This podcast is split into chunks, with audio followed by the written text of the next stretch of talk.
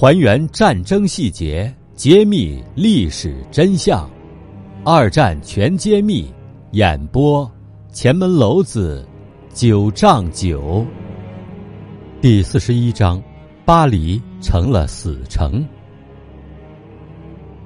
巴黎城防司令不战而交出了巴黎，并且他严令镇压人民反抗，并向群众宣布：凡从事抵抗德国者，格杀勿论。当听到政府要放弃保卫首都的命令时，法国作家莫鲁瓦这样说道：“就在那一刻，我知道这一切都完了。法国失去了巴黎，成了一个无头的躯体，我们战败了。”而这时，丘吉尔仍极力主张法国建立防御阵地。很快，英军在法国西部集结了一支部队，由阿兰·布鲁克将军指挥。由于将军们都对执行这个计划没有信心，六月十四号晚上，法国西部的英国军队都撤退了。与此同时，六月十四号早晨，德军的第十八集团军开进了巴黎，B 集团军群司令伯克在香榭丽舍大街举行了阅兵仪式。这个丰富、快活、喧闹的大都市，这时竟成了死城。除了警察以外，很难找到人。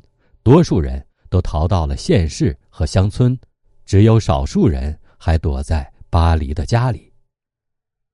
在协和广场前面，只有一片沮丧的沉寂，不时被德国军官坐车的声音所打破。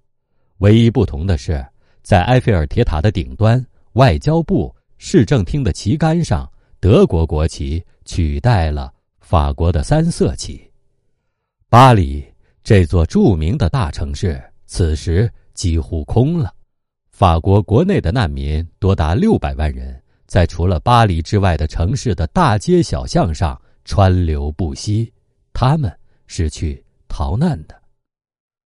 法国当局宣布巴黎不设防，向德国法西斯投降，出卖了自己尊严的同时，也给法兰西人民带来了无尽的民族。屈辱。一九四零年六月二十一号，对法国人而言，那是一个充满耻辱的夏日。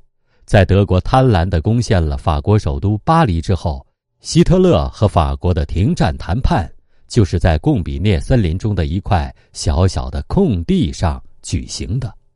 为什么德国偏偏要在这块小小的空地上举行停战谈判呢？因为。